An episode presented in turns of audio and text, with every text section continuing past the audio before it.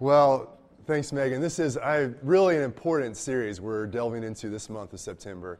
And uh, all, every week, there, the next four weeks, we're going to be talking about some critically important issues that are at the core of our lives and at the core of what it takes to live an empowered life, the kind of life God wants us to live. And next week, we'll be hearing from Pastor John McDermott from Lawrence. And actually, we're going to do some pastor swapping. So I'll be gone next week. And then in three weeks, um, Dave Diefendorf from Kansas City is coming here. And I'll be gone that week too. But we got some great stuff lined up. Today, we're talking lined up. We're talking about identity, as Megan said. And it's been interesting. The last several years, most of the states have changed their laws to open up adoption records. So I don't know, some of you may have been adopted and maybe more familiar with this than I am, but previously adoptions tended to be a very private thing.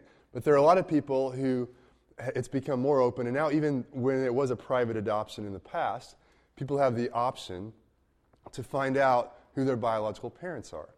And that presents a very interesting question for someone because it gets to the core of what, who am I? Who are my biological parents? I've lived my whole life without having a relationship with them, and now I have the opportunity to meet them. And, and many people have, have researched and found and had some pretty amazing things happen through that. I was reading a, a, part of the newspaper this past week. It's kind of a guilty pleasure. I hate to admit it, but I just once in a while scan the Dear Abby column. Yeah, I know. It's, it's just, just kind of wild to see the, the man how, how messed up our culture is a lot of times. The, and so it's an advice column where people write in for advice about situations. And this one situation I happened to read there, was a, there were two sisters. They, one was 61 and one was 64. And their father had passed away uh, several years prior, prior to now. But recently, the 64 year old daughter or sister was in a grocery store and she saw a man who looked exactly like their dad, like 20 years earlier. So he was mid 60s and she, like, it was just weird. She felt like she saw her dad.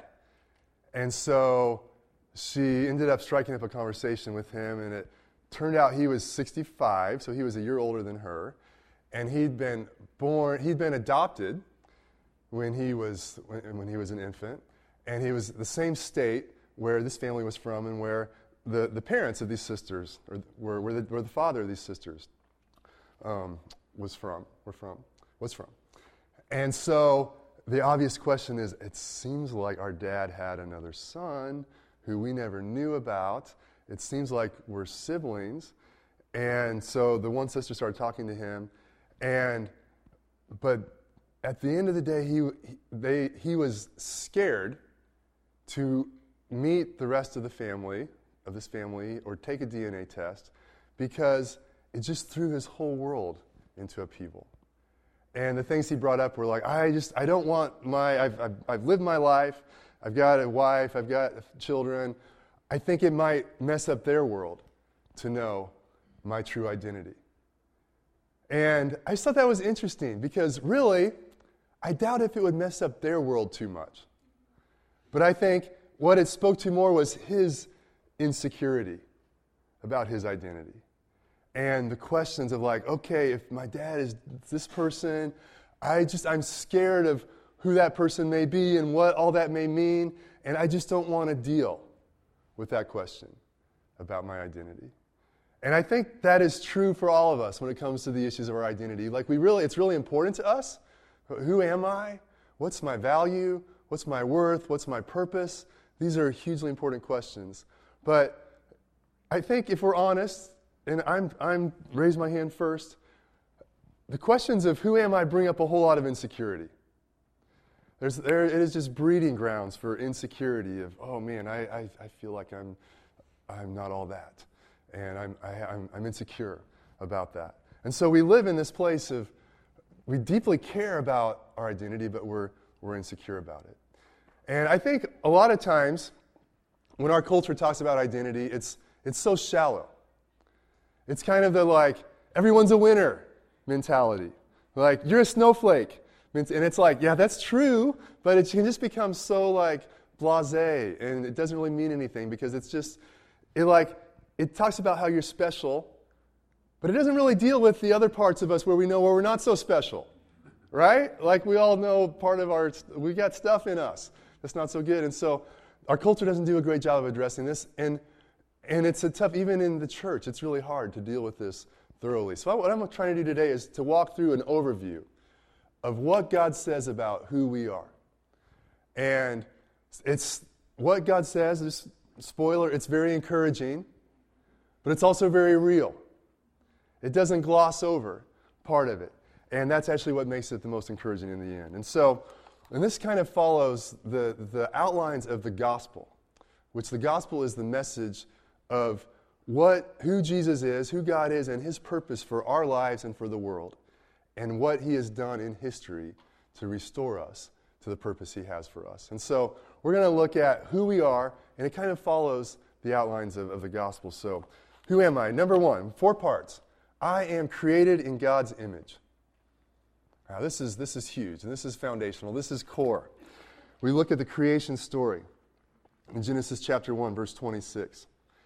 And the, the pinnacle of creation, on the sixth day of creation, for God's made all the planets and the galaxies and the animals and the fish and everything else. In verse 26, it says, Then God said, Let us make man, or mankind, in our image, after our likeness. So people are made in God's image. In the same way that that 65 year old looked a whole lot like his dad, people, you and I, are, there is a whole lot about us that reflects our Creator, that reflects God. Now that's huge. That's, that gives us value. That gives us worth. That we are a reflection, just like a, a great artist. If you see their, their, their painting on the wall, and people will say, Oh, that's a Rembrandt. Like, the, the value of the painting comes from who the artist was, who created it. And there's the, the unique skill and ability and personality the artist comes through in the masterpiece. That is true about every one of us, that we are a reflection of our Creator. It goes on in, in verse um, 27, it says, So God created man in his own image. In the image of God, he created him. Male and female, he created them. And so I, this is just breaking it down that we are men and women. There's masculinity and femininity. And all of that is a reflection of God, which is interesting to me because God is kind of like the great unknown. You know, God is mysterious. We talked about this a couple weeks ago that it's a, the mystery, the, the glory of, of kings is to search out the mysteries of God. And there's so much about God that's beyond us. And the second closest thing I think to that is what's in women. Like, it's a mystery. Like, it's like, wow, that's like, I, there's a lot there, but I don't really understand what's going on. And I think women feel the same way about men, although it's maybe not deep, it's just like blockhead. But I don't, it's just like, wow, that's so different from me. But it's, God has made us, men and women, reflecting His, his nature, His strengths, His personality, His characteristics. It's, it's in us in so many multifaceted ways. And in verse 20, 29, 29, 28, God blessed them, and God said to them, Be fruitful and multiply, and fill the earth and subdue it, and have dominion over the fish of the sea, and over the birds of the heavens, and over every living thing that moves on the earth. So God gave them a calling, He gave them a responsibility. He said, You have leadership responsibility for this planet. You are the ones who are to bring my ways into the world. You are the pinnacle of my creation, and you are to rule over everything else and bringing about my, my ways. So let me just ask you guys. This first thing, we are made, created in God's image. What's one implication of that to you that is, that is important to you? Just popcorn, fire it out. What does this mean? You're a child of the Most High God. You're a child of the Most High God. Awesome. What else?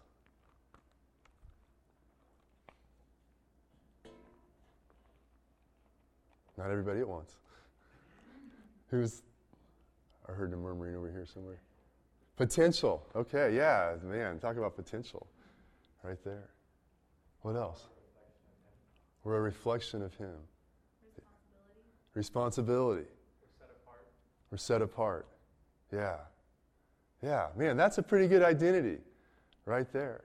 And that's important to remember, too, for every person we meet.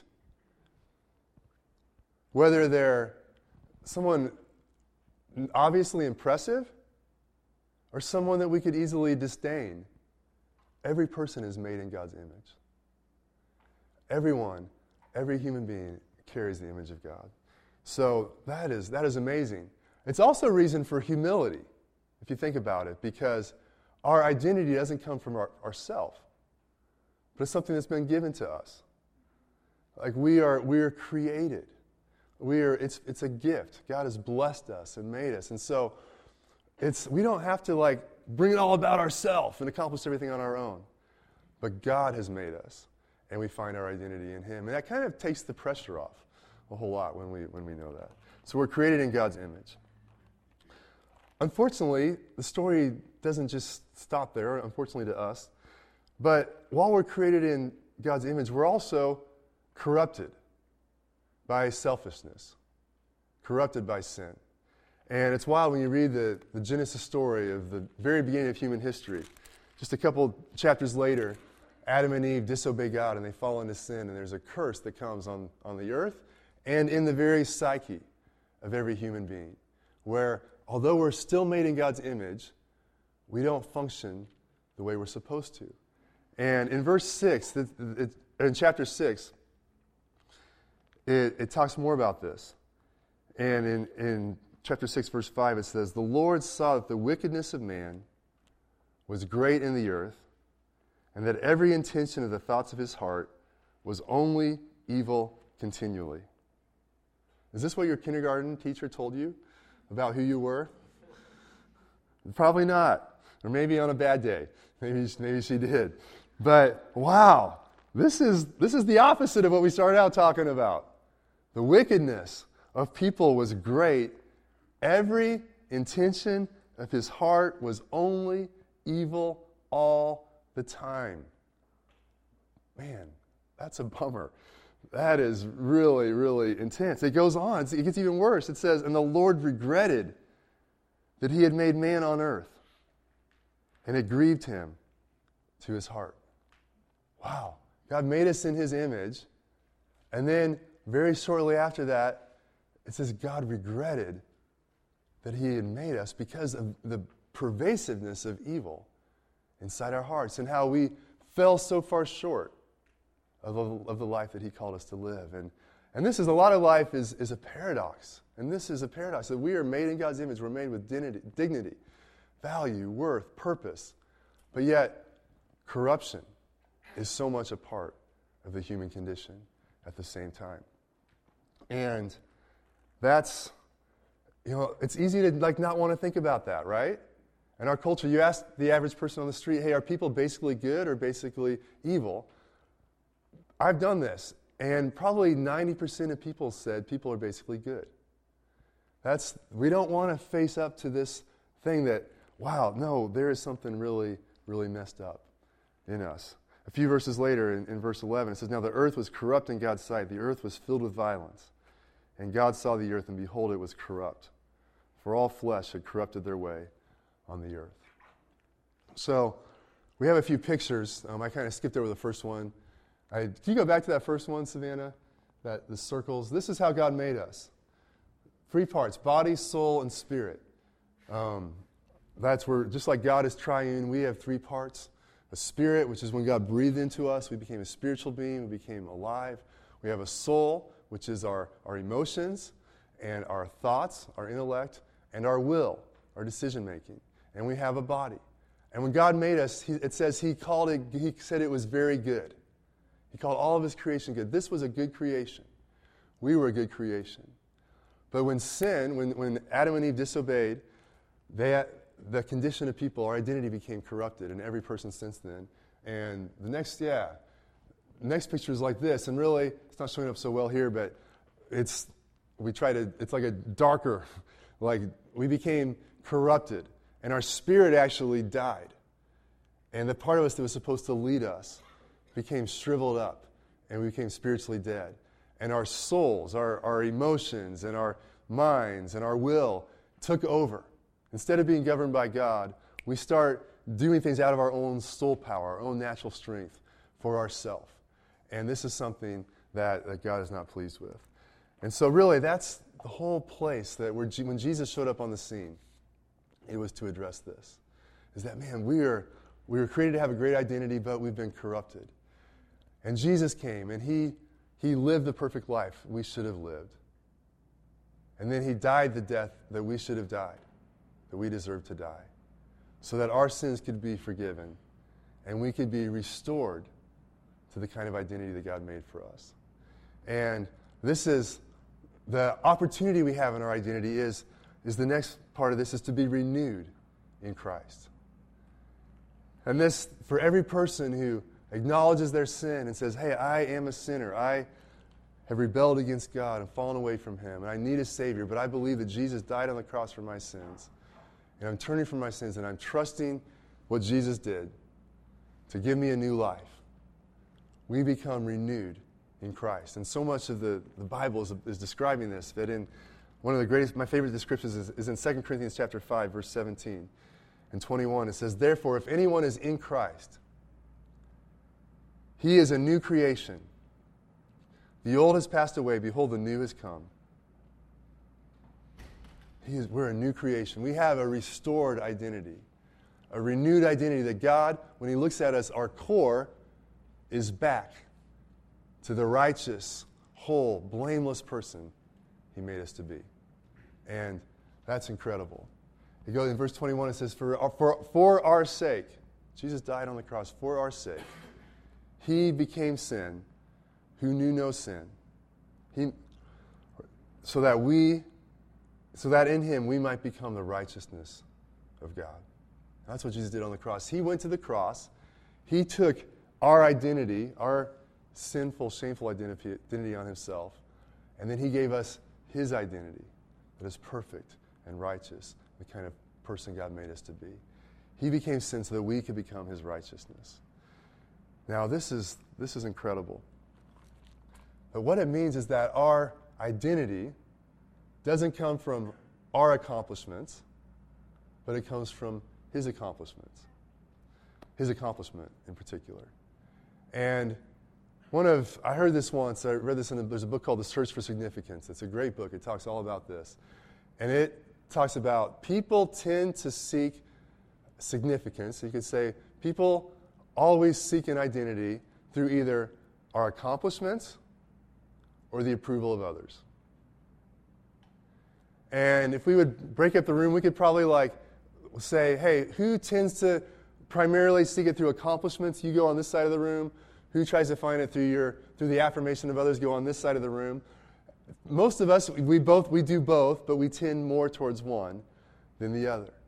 So some of us, and it's I'm more in this category. My tendency is to try to seek my identity through being successful, through, through you know, working hard, through having accomplishments, through being good at my job, or being back when I was a student, good at school, or good at whatever endeavors I'm trying to do. Like I tend to try to find my identity through those things. Others, and I, we all do this too, to a large degree, but others it's more primary, really try to seek our identity through the affirmation of other people. And so you may be a class clown who's like trying to get people's attention, or whatever, you may try to, to look really well so that other people think, oh, yeah, they're, they're beautiful, or they're good looking, whatever it is. We all try to find our identity in either our accomplishments or the affirmation of others. Now, I didn't go very far down that, like trying to look very good, because that was a fruitless cause. So I gave up on that very quickly. But that's what we do. But the gospel eradicates all that and it says none of those things are our true identity. But our identity is that God has made a way for us to receive his identity through faith in Jesus. And he has adopted us into his family, not based on what we do, but because of his unconditional love and the transformation that he brings when I was a college student, I had a, I was really, God was working in my life, and I was really just eager to learn and grow, and I was devouring the Bible and doing everything I could. I started listening to this, this Christian leader named Dennis Peacocke, and some of you have done, we have our discipleship resources, our Kingdom Living 1, 2, and 3. Kingdom Living 3 is a series of teachings that, that he um, that he does, that he, he taught, he teaches. And I started listening to a whole bunch of audio teachings of Dennis Peacocke. This was back in the day when it was cassette tapes. You guys, you know, a lot of you have never seen a cassette tape hardly, but I started collecting these cassette tapes. I still have a bunch of them. And I listened, and, and he was a very intense individual who God had radically transformed. And one day he came to Kansas. I was in college, and I was at a meeting where he was at. And I kind of helped him out with his book table, with his resources table. And afterwards, he was talking to my, my pastor, and he said, Hey, I met that Jonathan Hub guy. Yeah, I, I like him. He's, he's really intense. And, was, and when, I, when my pastor told me that, I was like, Oh, wow. Dennis Peacocke, like Mr. Intensity. If you, he's one of the most intense people I know. He said I was intense. Like to me, that was like the ultimate compliment. Like, yeah, like most people, for the rest, for my, the last 22 years, my wife has been wishing I wasn't so intense. It's not always a good thing. But to me, it was like, yeah, that's great. And so I just started like, wow, I was like, I was just, it was kind of like both of those things, like my accomplishments and the affirmation of others. It was like both hitting right there. And I started just like, wow, that's great. And I heard the Holy Spirit just speak to my heart and say, Dennis Peacocke thinks you're intense, but I call you son. And it just was like, boom, like, that's what, the, it just was so powerful for me. Like, that's, yes, that's really where my affirmation comes from. That's really where my identity comes from. Not from what I can accomplish, not from what anybody says of me, but the God of the universe calls me his son. And that's why when we are in Christ, he calls you his son or he calls you his daughter. And we have a new identity because of that.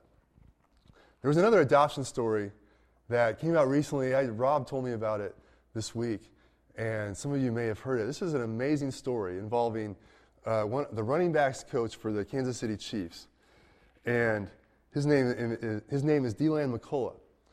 And he was adopted as a young child. Grew up in Youngstown, Youngstown, Ohio, and had a good had a good mom who raised him, and became a football player in high school. And when he was a 16 year old, this recruiter showed up at his high school from the University of Miami, and this recruiter was driving a cherry red Mercedes Benz with, with gold uh, colored uh, rims on it. And he pulled up, and Deland saw it. He's like, oh, that's cool. And he went to the office, and then um, he got a call to come see the principal. And this recruiter was coming to talk to him to recruit him to the University of Miami. And there was this instant connection. And Deland respected this recruiter, and there was a connection the other way around, too. The recruiter's name was, was Sherman Smith. And they, they sort of bonded. And for that reason, Deland went to the University of Miami so that he could be coached by him. He, that, that, ended, that began like a 20 some year old mentoring relationship. And it, long story short, Deland was one of these guys who, at some point in his life, he started having kids and he wondered, who are my real parents? And he, he started researching and pursuing that. Long story short, he found out that this man who had recruited him and become his mentor for 22 years or 20 some years was his actual biological father. It's crazy. Just crazy. He actually already knew his dad and had a relationship with him, and the similarities were just uncanny. They both became running backs. They both became, they both became Hall of Fame University of Miami running backs. They both went to the NFL. They both went into coaching. And oh, there were times along the way where they were in the same place, and people were like, they would joke about, oh, you're like father and son, like you look alike. Even the way you run is the same. Like there's like this ongoing joke. And sure enough, there was a reason. They, they were father and son. And it's just amazing how much of that identity was passed on from the father to the son. And I just love the story, but in, in this article that ESPN wrote about it, they quote Deland McCullough, and, and he says, If you would have told me to pick who my father was, there's no way I would have picked him because I might have thought I wasn't worthy for him to be my father. I felt like my blessings came full circle because I'd always wanted to be somebody like him. Now, isn't that so cool? Like the guy he would most want to be his dad and most want to be like, that was his dad. And there already was a relationship of some sort, although when they realized they were father and son, the relationship went to a whole new level. And that's so much how it is with us. That the ultimate father that we would want, it's almost too good to be true. That that is the father who we have. And the type of person that we would want to be, that's the kind of person he wants us to be and has made us to be and has brought about his grace to bring that about. Um, Deland said this He said, Now I know who I am and where I'm from. I got all the pieces to the story. I got them all now. And man, that's, that's probably the most important part of what I'm talking about today is we get our identity from knowing our Father, from knowing who God has made us in Christ, and, and receiving that by faith in Him. There's one more part, though, I want to talk about because even after we're, we become a Christian, even after we get a new identity, there's still a paradox, right? Because we have this new identity and it's real, and when God looks at, our, looks at us, He sees the core of we're righteous and we're His daughter, we're His son, we're, we have a purpose, we have a calling. But there's still a whole bunch in us that's not the kind of person God made us to be. And that's where I think sometimes in, in Christianity we can overlook this. We can, we can magnify it or we can overlook it, but it's important to have it in proper perspective. Um, but the, the, the last part of this identity is who we are, is that we are someone who God is transforming through His Spirit. And I love, I felt like when Matt led us in the, in the communion, it's like he preached this whole message already. I love it. But he was talking about that as like, yeah, through what you did on the cross and through my relationship with you, you are transforming me. And that is an important part of our identity, is that in our core, we already are who God made us to be. But in our souls and in our in our bodies, there are still habits, there's still ways of living, ways of thinking that are not the way God made us to be. Um, but it's a process of, of being transformed. The Apostle Paul wrote about, wrote about his life in, in Romans 7, and this is Paul. This is the guy who's like, we think has got it together more than, more than anybody else almost. And, but he talks about this, this conflict between his new nature and his flesh, or the part of him that still wants to live selfishly. And in, in Romans chapter 7, verse 15, and this is so relatable, he says, For I do not understand my own actions, for I do not do what I want to do, but I do the very thing I hate. Man, that's so relatable. I feel this way so much. In verse 17, he says, So now it's no longer I who do it, but sin that dwells within me. For I know that nothing good dwells in me, that is, in my flesh. For I have the desire to do what is right, but not the ability to carry it out. For I do not, and then in verse 20, now if I do what I do not want, it's no longer I who do it, but sin that dwells within me. There it is. There's that tension that we all feel. And we got pictures for this too. Um, that the circles. It's, that's how we are after we're born again is we have a new nature in our core. Our spirit is renewed, but we still have the, our soul and our body that's corrupted. And go ahead to the next one, Savannah. That's what's called our, our flesh. The Bible calls our flesh. But as, this, as the process of being a Christian is seeing God transform our mind, our emotions, our decisions through an ongoing process of walking with Him. Um, until ultimately we will be completely restored when, when Jesus comes back. A lot of this we can experience in life. And then Jesus, but Jesus is the one doing it, and when he returns, he will completely transform us into the person that he's made us to be. Um, how can we partner with him in this process? A couple of weeks ago, I was out of town, but Rob talked about the story of when Jesus was asking his disciples, Who do you say that I am? And Peter responded and said, You are the Christ, the Son of the living God. And Jesus said, You're blessed because you didn't figure this out by yourself, but my Father revealed it to you. And then he said, You're Peter. And that name means rock. And Jesus said, On this rock, on you, I'm going to build my church. And the gates of hell won't prevail against it.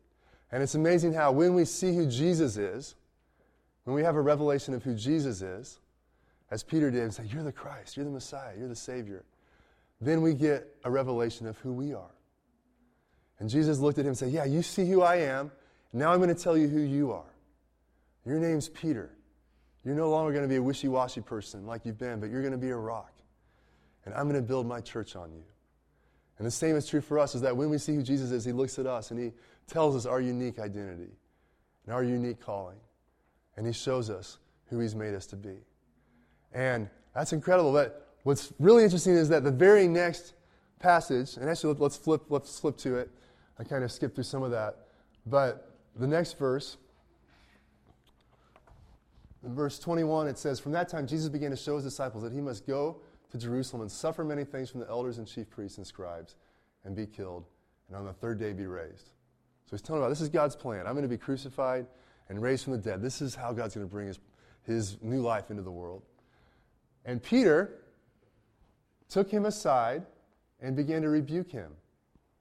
That's just kind of funny. If you think about it, here's Jesus, here's God.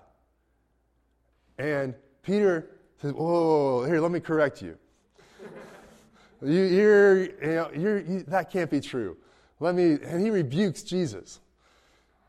Kind of wild. Least Peter's getting the firm, he's getting the rock part, but he's kind of, you know, it's got a little bit of a manifestation that's not quite the right way. And that's how it is for us too. But it says, but, but he turned, but Jesus turned to Peter and said to Peter, Get behind me, Satan. Wow. How, you want, man, you want to hear God speak to you personally? Well, maybe he'll call you Satan once in a while. I don't know. That's what he did to, he did to Peter. Get behind me, Satan, for you are not setting your mind on the things of God, but on the things of man. You're a hindrance to me. You're not setting your mind on the things of God, but the things of man. Another time, Jesus told the Jews that they, their father was Satan because they were seeking their own interest instead of God's interest. And the key for us in this transformation process is whose interest am I setting my mind on? Am I seeking my own interests, my own desires, or God's desires? And the way of God is, is through the cross, it's through death to our old life, death to our own selfish desires but when we do that, we receive his resurrection life. And Jesus was saying, Hey, I got to go to the cross and be resurrected. And Peter's like, No, no, no, no, that's not the plan. That's not the, that can't be the plan. You know, we want a glorious plan. We want a plan of success and honor and recognition. And Jesus said, No, it's got to go through this place of, of death to come into something more. And that's the same thing he says to us. He's like, I'm wanting to bring you into something more. But there are, this is the stuff in our flesh that has to be put to death that has to be crucified. And that's a process of saying, God, what's death? Death is not getting what I want. That's what feels like death, is when I want something and God says, No, this is what I want for you. And I say, Okay, I'll say no to that and yes to you. That feels like death, but it brings the resurrection that God has for us. And we experience transformation through, through that. So, man, that's the, the identity thing is that we have a new identity in Christ when we're born again, but we have to receive it by faith, and we have to put to death the stuff of our old life to, to come into that more. Where does that leave us? Well, if you have not yet received a new identity through Christ, that's the next step for you. That's the opportunity for you to say, okay, I was made in God's image, but I'm corrupted by sin. But God offers me a new life if I will turn from my sin and put my faith in Jesus, I can have a new identity. If you're in a place like I am, a lot of us here say, Man, I have a renewed identity, but I don't always believe it. I often don't believe it. Then how do we, how do we, how do we walk in that more fully? Well, it's a matter of taking God's word, what God says about us, and learning it and believing it and speaking it to our soul and say, No, I'm not the failure that I feel like. I'm not, my, my life is not dependent upon what other people say or how I feel, but it's based on what God says of me. And I'm going to find out what God's word says, and I'm going to speak it to myself, and I'm going to believe it until I'm walking in that more fully. And we have, actually, on our resources table, we have these confession sheets.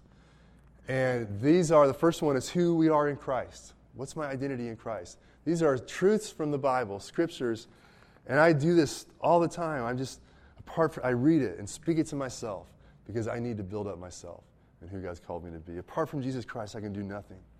I'm not a failure, I'm an overcomer. I can do all things through Christ who strengthens me. And, and as we speak this to ourselves and believe it, we take on, we walk in the new identity that God's given us. You know, some of us maybe need to, need to, are in a place where we need to recognize okay, yeah, I have a new identity, but I'm giving my flesh way too much room. And I need to deal with that too. And so I need to stand in who I am, but also be intentional about putting to death my agenda in order to walk in God's agenda. And as we do that, trusting in His ongoing work in us. There's a promise that God gives us. And in 1 Thessalonians 5.24, I'm just going to close with this. Paul the Apostle writes this again. He says, Now may the God of peace himself sanctify you completely. Sanctify means transform you, it means cleanse you and bring you fully into being the person you've meant to be. May the God of peace himself sanctify you completely. And may your whole spirit and soul and body be kept blameless at the coming of our Lord Jesus Christ. He who calls you is faithful, and he will surely do it. And this is the promise that God is the one who created us, God's the one who gives us a new identity through Christ, and God is the one who transforms us as we trust in Him and partner with Him. Let's pray together. Lord, thank you this morning for being such an amazing God and making us in your image. Thank you for the identity you've given us. Lord, I, I thank you that everyone here, every person in the world has an incredible identity as an image bearer of God. Lord, I, I pray this morning that old thoughts, old lies, old accusations, old things that have been spoken to us, either by others or by the enemy, that those would wash away and be replaced by your truth of who you made us to be. God, I pray for, for anyone here this morning that hasn't yet received that new identity. If that's you, I just encourage you, if you're ready, to repeat after me Lord Jesus, I turn from my old life and I turn to you. I trust what you've done on the cross to give me a new life and give me a new identity. I want to follow you and live for you.